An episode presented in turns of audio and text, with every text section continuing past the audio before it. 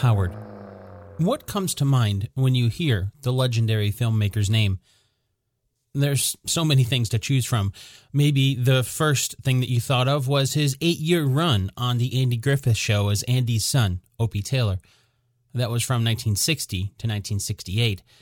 And since Ron was born in 1954, he was just a child when he broke into Hollywood. Although technically that wasn't his first role, that would go to an uncredited role in a 1956 film called Frontier Woman. Ron was just two years old then. Or perhaps your mind went somewhere more recent with another hit TV show, Arrested Development. Ron Howard was never seen on screen, but he provided the narration for the show. Maybe you're not thinking of any of that. Maybe you're thinking of one of the two films that Ron Howard has directed that we've looked at here on the podcast, either 1995's Apollo 13 or 2001's A Beautiful Mind. Of course, you'd be right for all of those and plenty more great movies and TV shows that come to mind when you think of the work of Ron Howard. And maybe a few not so great projects in there too. Today, we're going to be looking at yet another movie directed by the legendary filmmaker. Starring Chris Hemsworth, Daniel Bruhl, and Olivia Wilde, 2013's Rush snuck in under the radar for many, despite being nominated for two Golden Globes and winning three BAFTA awards. Maybe one of the reasons it snuck in under the radar for many is because of the subject matter. Rush tells the story of a rivalry between two of the world's best Formula One race car drivers, a sport that apparently isn't as popular as space is. At least, that's what the US box office would seem to imply. With a budget of $38 million, Rush would go on to make only about 27 million at the box office. For a bit of context, Apollo 13, made for about $52 million, came home with over $172 million at the box office. But let's not rush to judgment based on numbers alone. Instead, let's speed into the world of fast cars as we compare history with the movie Rush. I'm Dan Lefebvre, and this is based on a true story.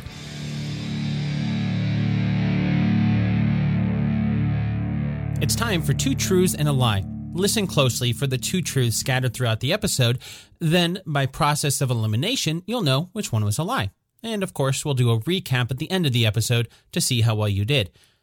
Okay, here are the two truths and one lie.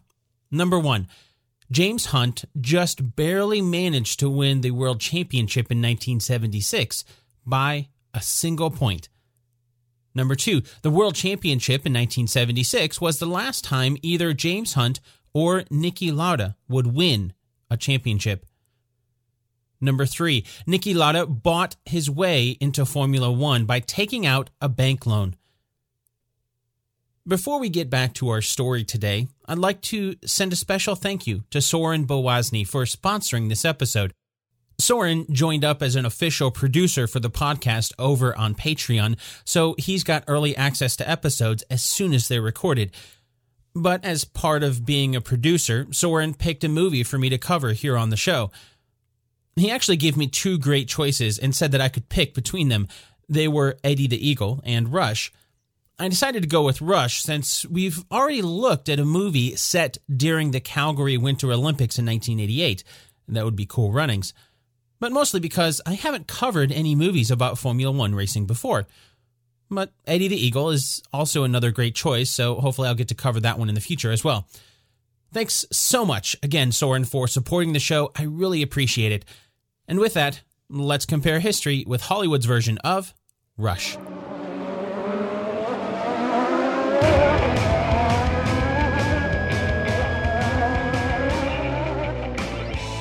We're greeted in the opening moments of the movie by text on screen. It's August 1976, and we're at the Nürburgring racetrack for the German Grand Prix. As the camera pans across race cars and their drivers, we hear a voiceover explaining that 25 drivers start every season of Formula One. Each year, two of those drivers die. So, right away, we've got some details to verify, and those details from the movie aren't really true there's not always the same number of drivers each season. For example, in the inaugural year for Formula One, 1950, there were technically 81 different drivers who competed throughout the season, although only 22 of them ended up earning a position. The next year, 84 drivers with 19 earning a position. By the way, to earn a position, you have to actually score, even if it's a fraction of a single point. But I think you get the point. There were more than 25 drivers each season for Formula One, like the movie says. In fact, just three years after the sport officially kicked off, there were the most drivers ever at 108 drivers in 1953. As of this recording, the most recent season was 2017, and it saw 22 drivers. So if you're like me, your next thought might be, well, maybe the movie is talking about an average. Over the 66 year history of Formula One from 1950 to 2017, there's been a total of 3,056 drivers. That comes to an average of 44.9. But since it's really hard to have 0.9 or 9 tenths of a driver, let's just average that to 45 drivers per season. But then we have the next stat. Each year, two of the drivers who start the season die. Well, again, the numbers don't really seem to back this up. The first driver who lost his life was the British driver Cameron Earl, who crashed his car during a test run on June 18, 1952. That's two years after Formula One started, so the detail in the movie about two dying every year is already incorrect. Sadly, two did die the following year, though, in 1953, then one in 1954, three in 1955. As of this recording, the latest driver to pass away was the French Jules Bianchi, who died in July 2015 due to injuries from a crash during the Japanese Grand Prix during the 2014 season, October 5th, to be more precise. Yes, a lot of Formula One drivers have died over the decades. In all, 51 drivers have died since 1950. That's 51 drivers across 66 years for an average of 0.77 drivers per year. Again, rounding to the nearest whole number, that's one per year. So while it's tragic to lose an average of one human being for a sport, at least it's not two. In fact, in an interview after the film Rush was released, Niki Lauda himself commented that in the 1970s, they knew at least one or two drivers would die each season. Everyone knew that. And safety was a real concern that they tried to get under control. But that's easier said than done, and while efforts were underway to make the sport safer, not a lot of success had been made on that front by the time the core plot in the movie happens in 1976. After this introduction in the movie, we're taken back six years to 1970 and introduced to James Hunt. He's played by Chris Hemsworth. The main plot points here are the introduction of Nurse Gemma, who's played by Natalie Dormer, and the apparent fact that James Hunt is quick to sex with the ladies. Well, I couldn't find any proof of a woman named Gemma that James Hunt hooked up with in 1970, so that seems to be inconclusive. But we do know that James Hunt had a lot of sex, and that's something we see throughout the movie. In fact, some people have estimated James had sex with about 5,000 women in his lifetime. We might not know if Gemma was real, but that sort of scenario is certainly plausible. Oh, and as sort of a blanket statement, there's not a lot of details about some of the secondary characters in the film, like Gemma. So if you have more information about them that you can share, I'd love to hear it. Going back to the movie, James Hunt shows up with Nurse Gemma to the Crystal Palace racetrack in London in 1970. According to the movie, this is Formula 3 racing, and it's here that James first meets Niki Lauda. Niki is played by Daniel Bruhl. So the specifics that happen in this sequence where James and Niki meet aren't things that we can verify. For example, we don't know about someone named Gemma, so we don't know that James started dating the nurse that we saw earlier. But there's some things that we do know about Formula 3. Now, if you're not familiar with Formula racing, basically there's three levels of drivers. Formula 3 is the first one, then there's Formula 2, and of course, Formula 1. Think of it like the D League in basketball, or maybe a better analogy would be the minors for Major League Baseball. There's different levels like single A, double A, triple A, and then the majors. Players typically start in single A and rise through the ranks until they play in the majors. The same is true for Formula One racing. Most drivers start in Formula 3 and rise through the ranks before they can race for Formula 1. Of course, not everyone goes to Formula 3 and then Formula 2. Just like in baseball, sometimes a player can skip from double A to the majors or single A to the majors. It's less likely, but it happens. According to the movie here, both James Hunt and Niki Lauda seem to have started their careers in Formula 3. At least that's the impression we get when Chris Hemsworth's version of James Hunt sees the newcomer Niki Lauda for the first time across the track. This is sort of true, but there's more to the story. James Hunt actually started his racing career outside of Formula racing altogether as a touring car driver. Touring car racing is not nearly as fast as Formula One racing, but they're typically using regular cars that get souped up or highly modified for racing purposes. For James Hunt in particular, he raced a Mini. That's the small cars from the British Motor Company. Since a majority of listeners are in the US, you might be familiar with the Mini Cooper. Technically, those are sort of a reboot of the original. Uh, the Mini Coopers you see driving around now in the US are a subsidiary of BMW, the German car company, not the British Motor Company or BMC the minis that James drove were iconic British cars that looked a lot like the Mini Coopers that we see on the road today, but those were technically discontinued in 2000. Anyway, in 1968, James Hunt started racing a little bigger cars and a little faster cars when he started Formula Racing. Not in Formula 3 yet, but Formula Ford. It's a little below Formula 3.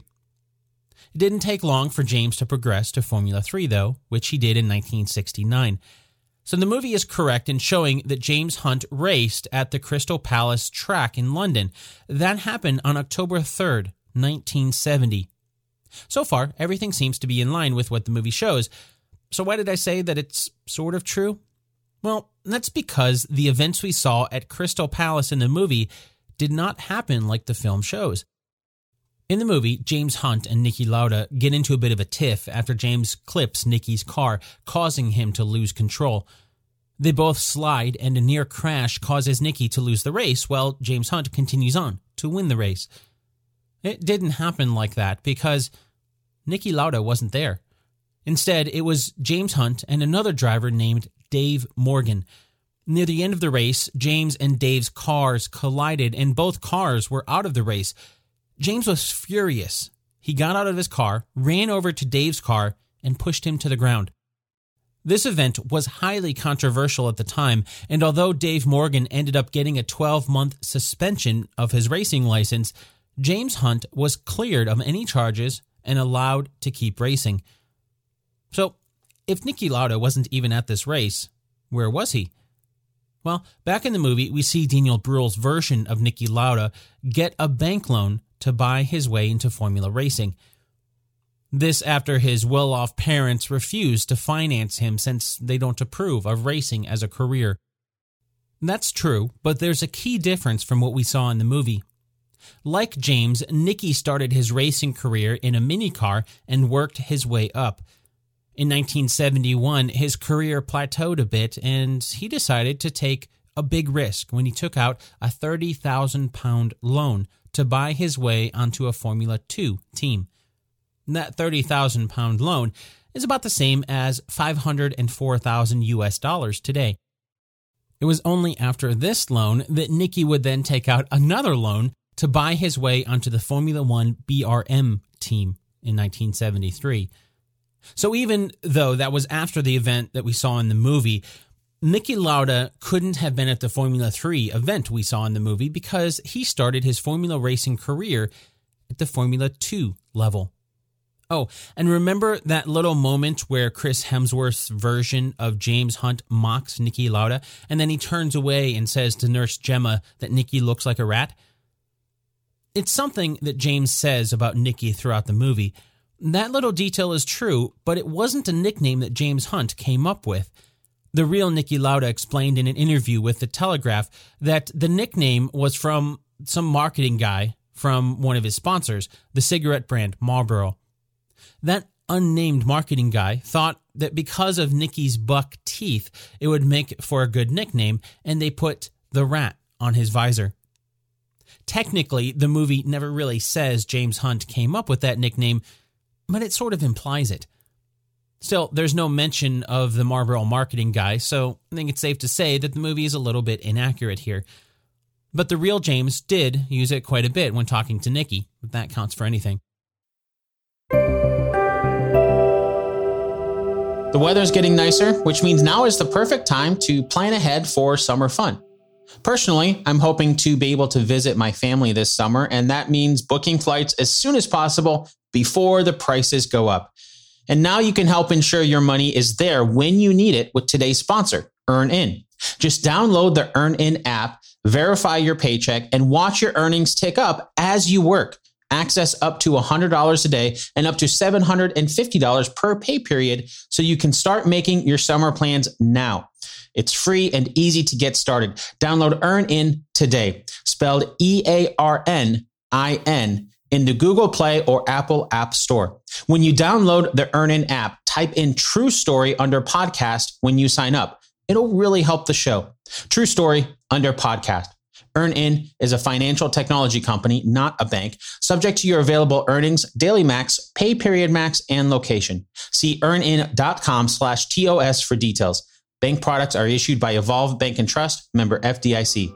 Thanks, EarnIn.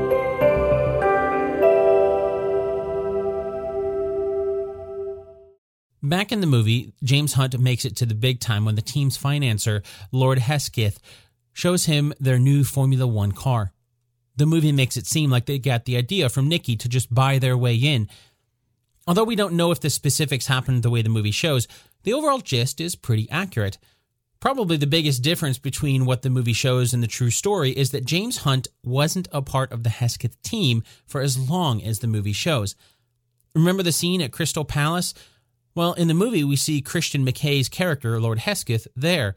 But in truth, James didn't join the Hesketh team until 1972. During his time in Formula 3, before that, he was racing for a team named STP March. So the movie may have simplified the timeline quite a bit, but the end result is the same. Oh, and Lord Hesketh's real name was Alexander, Alexander Hesketh was a politician in the United Kingdom's House of Lords, so that's why they called him Lord Hesketh in the movie. Speaking of which, the next big plot point happens when we meet a new main character. This is Olivia Wilde's version of Susie Miller. According to a newspaper that nearby mechanics are reading while she's talking to James, Susie is a model. After this introduction to Susie, according to the movie, James and Susie get married. Apparently, after their first meeting. The movie seems to imply it was love at first sight and marriage at second sight. The movie doesn't mention how much time has passed, but the only other year mentioned was back at the Crystal Palace track in 1970, although the movie does briefly mention a driver dying at Watkins Glen track. But the movie doesn't really mention who it was that died at Watkins Glen. And unfortunately, there have been two Formula One drivers who died at Watkins Glen. The first was Francois Cevert, and that was on October 6th, 1973. The second was Helmuth Koinigg, exactly one year later on October 6th, 1974. So, really, the movie could have been mentioning either one of those because we know from history that this meeting between James and Susie took place in 1974 and James didn't propose when they first met. But it was fast. Only a few weeks after meeting, James proposed, and on October 18, 1974, Susan Miller became Susan Hunt when the two lovebirds were married at the Oratory, or sometimes called the Brompton Oratory. That's a slang term for the Church of the Immaculate Heart of Mary in London. Going back to the movie's storyline, while at his wedding, James gets some surprising news. Niki Lauda has joined the Ferrari team. As the movie explains, Clay Regazzoni signed with Ferrari and insisted on bringing Niki along because of his talents for setting up cars. There's not a lot of details about this deal between Ferrari and Regazzoni, other than it seems to be the catalyst for how Niki Lauda joined the Ferrari team, which is good because there's not a lot of details that we can verify. What we do know is that in 1974, Clay Regazzoni left the BRM team to join Ferrari. He had raced for Ferrari before from 1970 to 1972, but Ferrari themselves weren't doing so well. In 1973, a man named Luca Cordero de Montezemolo became the assistant of Enzo Ferrari himself. Enzo, of course, being the man who founded the Ferrari Auto Manufacturing Company. That same year, the Ferrari racing team, named Scuderia Ferrari, was in the midst of a slide. They were doing horribly, and things needed to change. So in 1974, Luca took the reins for Ferrari's Formula One team. This change in leadership also saw a bunch of other personnel changes as well as something that's important for our story today. It was because of those personnel changes that led to Clay Regazzoni returning to Ferrari. When he did, just like we saw in the movie, it was Clay who recommended Niki to the Ferrari team. He spoke so highly of Niki that Ferrari offered to pay off all of Niki's debts, including the loans that he'd taken out to buy his way onto the BRM team, if he would join their team. It was an offer too good to pass up. So even though the movie doesn't show the year, we know that Niki Lauda joined Ferrari's Formula One team in 1974. After this, in the movie, we see Niki meet up with a woman named Marlene Knaus. She's at a friend's party that Clay takes Niki to. But Niki doesn't want to stick around, so he catches a ride with Marlene back to Trento, the nearest town with a train station. All of this is plausible, but unfortunately, it's not something we can really verify because there's not a lot of documentation about when Niki Lauda happened to meet Marlene. However, if I were speculating on accuracy, I'd venture to lean on the side of this being more accurate since we know that Niki himself was a consultant on the film. Back in the movie, the next big plot point happens after James Hunt switches teams from Hesketh to McLaren. According to the movie, this happens when Lord Hesketh runs out of money and is forced to shut down his Formula One team. That's true. After Niki Lauda won his first championship in the 1975 season, Lord Hesketh made the announcement that he couldn't afford to keep the team going without sponsors, and James Hunt was forced to find a job elsewhere. But just like the movie shows, he didn't have to wait for long. Because just before the 1976 season began, a driver named Emerson Fittipaldi left McLaren's team. James was hired to take the vacant spot. That set up the thrilling 1976 season where James Hunt was racing for McLaren and Niki Lauda was trying to defend his championship. In the movie, we see a montage of races from the 1976 season. The first race of the season is in Brazil, which Niki wins. James takes second. Then in South Africa, the same result Niki first and James Hunt second. Then in Spain, according to the movie, something different happens. James Hunt takes first and Niki comes in second. After this, there's a measurement, and James Hunt is determined to be disqualified for his car being 1.5 centimeters too wide. As crazy as this seems, it's true, but the movie is speeding things up quite a bit. Perhaps appropriate for a film about racing, but what I mean by that is when it jumps from Brazil to South Africa to Spain, those were actually the first, second, and fourth races in the season. The movie skips over the race in Long Beach, California, that was the third race of the 1976 season. Clay Regazzoni took first place in that race, and Niki came in second. A Frenchman by the name of Patrick Depailler took third place. He's not really a focus in the movie, but if you look closely throughout the season, you can see Patrick's blue six wheeled Tyrrell car with the word ELF painted on it. Anyway, going back to the disqualification, when that happened, it didn't take long for the McLaren team to appeal the decision. The movie doesn't really focus on the reasoning for the appeal, but they said the measurement was inaccurate because of the tires expanding during the race, which certainly can happen as the car speeds along the track and the tires heat up. Two months later, just like the movie shows, the disqualification was overturned and James Hunt was given the victory for this race. According to the movie, James Hunt's wife, Olivia Wilde's version of Susie Hunt, doesn't seem to stay faithful to James. While James is racing, we see a newspaper with headlines talking about Susie hooking up with the actor Richard Burton. Of course, as a little side note, I'd like to call to attention the rumors of James himself having sex with over 5,000 women in his lifetime, so it's not likely he was staying faithful to Susan either. While the newspaper we saw in the movie was fictional, the story it told was not. Although it's worth pointing out that it happened a little bit earlier than what we saw in the movie. The film makes it seem like James Hunt was having a horrible first half of the season. Then he's blindsided by this little infidelity with Susie, and that's what inspires him to turn it around for the second half of the season. It's sort of true, but not really. In truth, Susie left James closer to the end of the 1975 season. It was, though, for the actor Richard Burton, like the movie shows, and while the movie doesn't mention this outright, there's a moment where Chris Hemsworth's version of James Hunt implies not having to pay a divorce settlement. That's true. Richard Burton paid about $1 million for the divorce settlement. But all of that paperwork didn't happen overnight. Not to mention that Richard was married to Elizabeth Taylor at the time, so James and Susie's divorce was finalized in June of 1976, and then in July of 1976, Richard Burton divorced Elizabeth Taylor for the second time. Then, in August of 1976, Richard and Susie were married.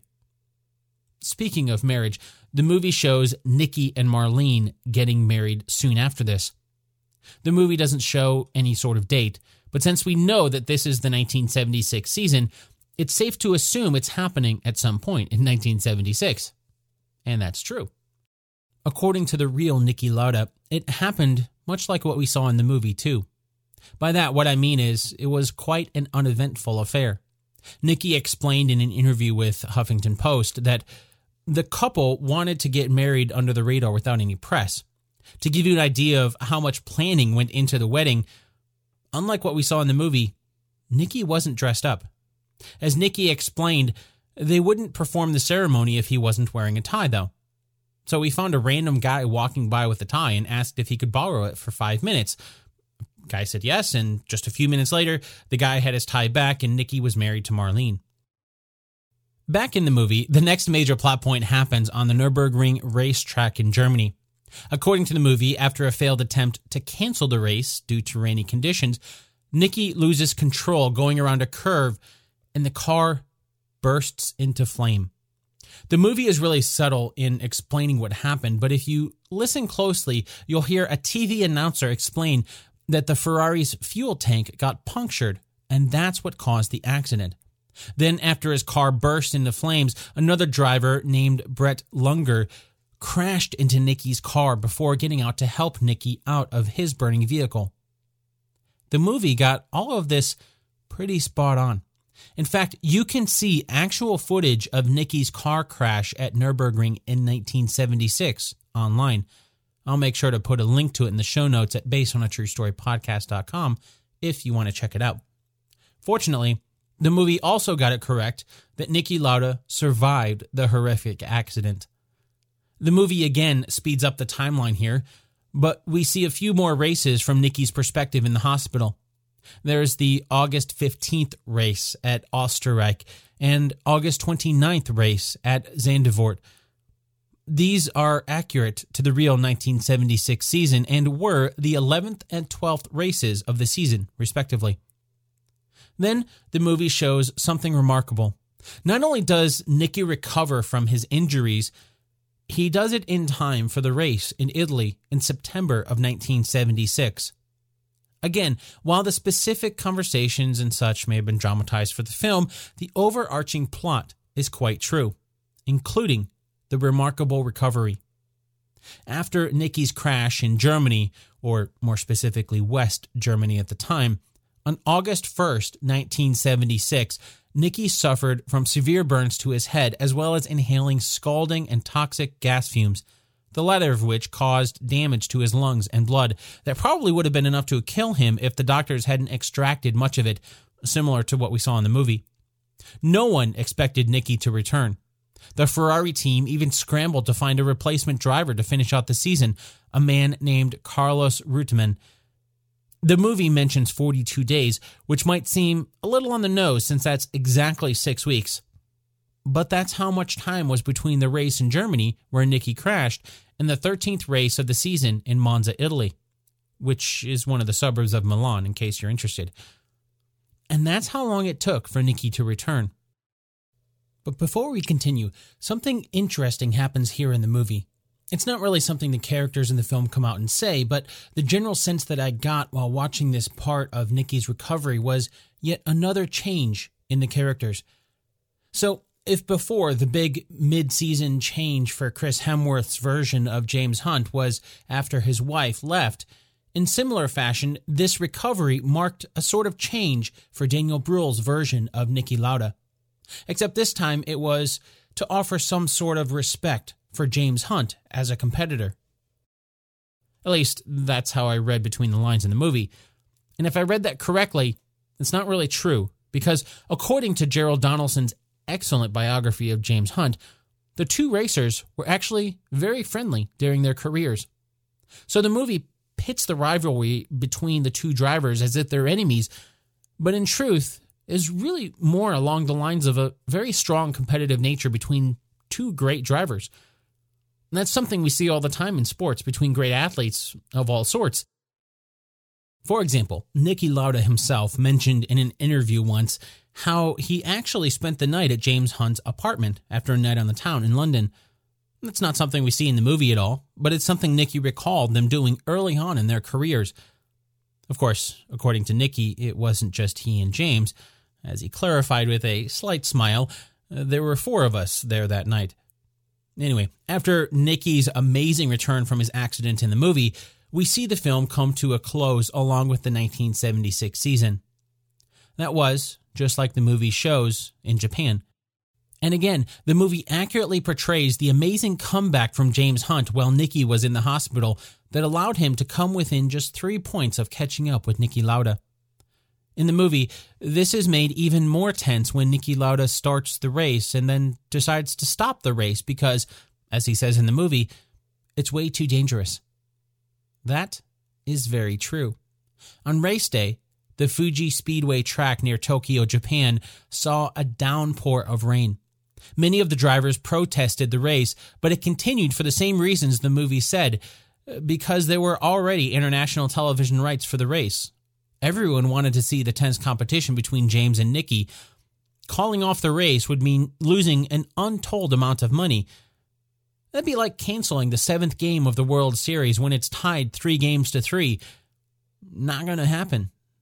The filmmakers didn't really need to change much of the real story to make this interesting because, just like the movie shows, after two laps, Niki Lauda unexpectedly pulled into the pit and withdrew from the race.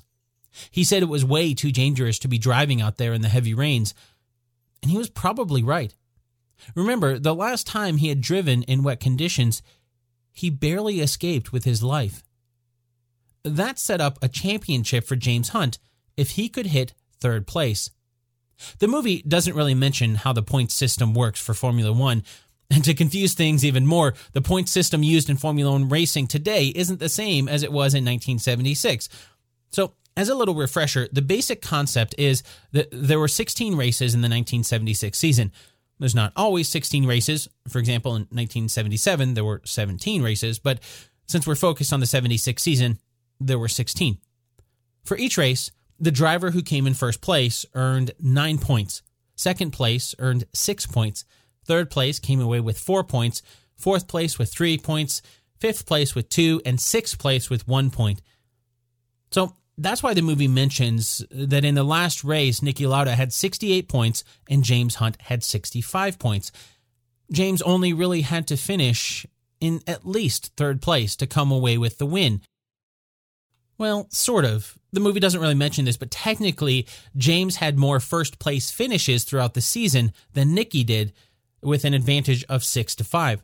So if James had come in fourth place and they ended the season tied with 68 points across the entire season, James Hunt would have won the title because the tiebreaker goes to whomever has more first place wins throughout the season. Something else the movie didn't really have to fake to add to the tension was how James Hunt came back from behind to take the victory. With about 11 laps left, the tires on James's car started to wear. Then one of his tires punctured, and like we saw in the film, he had to turn into the pit. While he was there, James lost his lead to the American Mario Andretti. It wasn't until there were only two laps remaining when James finally managed to claim and hold onto third place until the end of the race. That finish gave him 69 points to Niki's 68 points, just barely enough to become the world champion. The finish and victory was, as the movie shows, a surprise to James Hunt at the time. As the movie comes to a close, we see a montage of TV interviews and shots of James celebrating. There's a quick one that we see where Chris Hemsworth's version of James Hunt is in a photo shoot next to a very scantily clad woman. That's a very real photo. Just a little minor detail that the movie adds. I'll include a link to the real photo in the show notes at basedonatruestorypodcast.com. This is part of a general storyline that explains the different lives that Niki Lauda and James Hunt led after the 1976 season. While James is celebrating his victory with alcohol and women, Niki is getting back to work to prepare for the 1977 season. Daniel Bruhl's version of Niki provides voiceover as he explains that James retired from Formula One only a couple years later and, sadly, passed away at age 45. All of that is true. Well, Niki reclaimed his title in 1977 and again in 1984. James Hunt was apparently satisfied with just one title in 1976. On June 8, 1979, James Hunt officially announced his retirement from Formula One racing, effective immediately. Within a matter of weeks, BBC reached out to James to hire him as a broadcaster to cover Formula One on their TV channel. He agreed, and for about a decade and a half had a successful career in broadcast. While the movie makes it seem like Niki Lauda went a completely different route and stayed in Formula One racing while James Hunt retired, that's not entirely true. You see, Niki also retired from Formula One racing in 1979.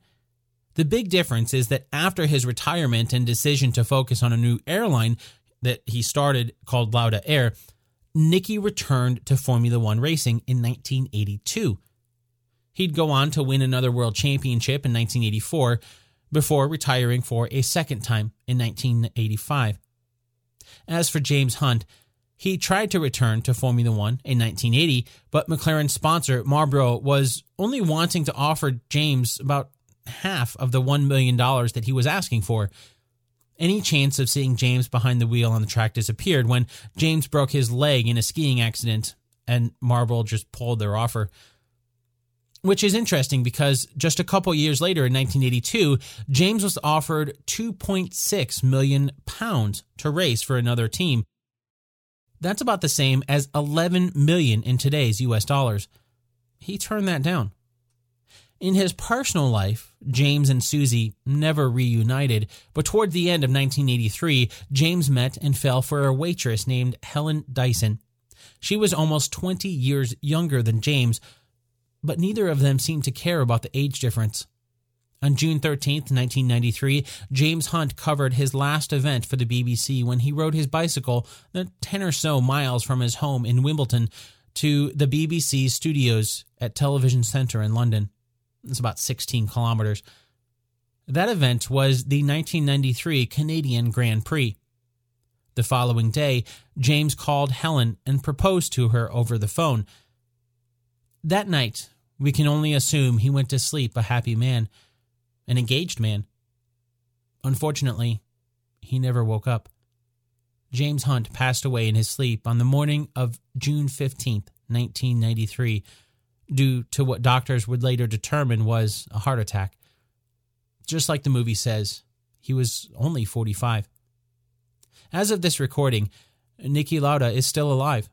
As we learned earlier, Niki was one of the consultants on the film Rush, and he's had the chance to see it since it was released. Niki has gone on record a number of times praising the filmmakers for accurately portraying the events on screen. If there's one regret that he has, though, it's that James could never see the film.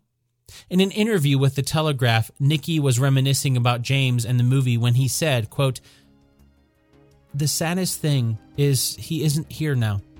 I wish he could have seen the movie because I know for sure he would have enjoyed it.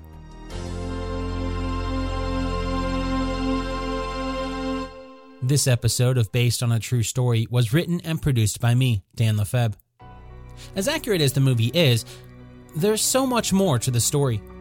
If you want to learn more, I would highly recommend a book called James Hunt, a biography by Gerald Donaldson. I'll put a link to that and plenty of other resources over at basedonatruestorypodcast.com. Before we get to the answer to the True Truths and a Lie game, I would like to once again offer my sincere thanks to Soren Bowasny for picking out and sponsoring this episode. Since the movie is pretty accurate, I'm sure you already knew everything we covered, but hopefully you enjoyed the episode regardless. Soren, thanks again for your support. If you want to support the show, dear listener, and you can do that by hopping over to patreon.com slash based on a true story podcast. Your support goes directly to doing things like buying the research material and all of the other costs of the show. So thank you in advance. Okay, now it's time for reviews. Here is a great five star review from Coco0877 entitled So Much More Than a Movie Podcast. And I quote Boats is so much more than a movie podcast. Dan puts in a level of research that I've never seen from any other film show, and his delivery of the facts is so engaging and fun to listen to. It's been a wonderful addition to my playlist. End quote. I think I might know who this is, but I won't say who because I figure if someone wants their real name online, they will use their real name online. But since Coco0877 is obviously not their real name, I'll assume that at least, I'll respect that layer of anonymity. But with that said, I will say that I believe Coco0877 is a fellow podcaster, and so it really means a lot to hear such great feedback from anyone, especially a fellow podcaster who knows what it takes to put a show together. Anyway, thanks again, Coco0877, for taking the time to write a review. Finally, it's time for the answer to our two truths and a lie game from the beginning of the episode. As a refresher, here are the two truths and one lie. Number one, James Hunt barely managed to win the World Championship in 1976 by a single point. Number two, the World Championship in 1976 was the last time either James Hunt or Niki Lauda would win a championship.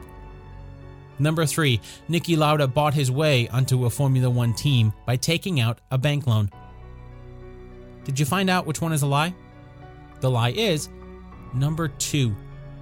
While the 1976 championship was James Hunt's one and only, Niki Lauda, who was the reigning champion from 1975 until James won in 1976, would go on to take back the crown in 1977, as well as coming back from retirement to win in 1984. What do you think about the story of Niki Lauda and James Hunt in the movie? Let me know in the Based on a True Story community on Facebook at facebook.com slash groups slash based on a true story podcast. And don't forget, you can pick up your own Based on a True Story t-shirt and merch over at based on a true story podcast.com slash merch. You can also follow the show on Instagram. It's at Based on a True Story Podcast. And I like to post photos of the faces and places behind each episode of the podcast over there.